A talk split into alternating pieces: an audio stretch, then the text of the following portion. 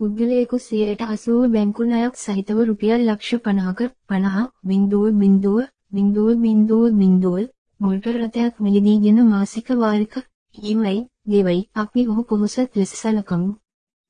තවත් පැයක් ලක්ෂ 10කට 10 බිංදුව බිංදුව බිංදුව බිංදුව බිංදුව මොටර් රථයක් මුදලින් මිලදීගෙන එය පදවාගෙන යන අතර ඔහු දුප්පත් ඇය අපි සැලකමු.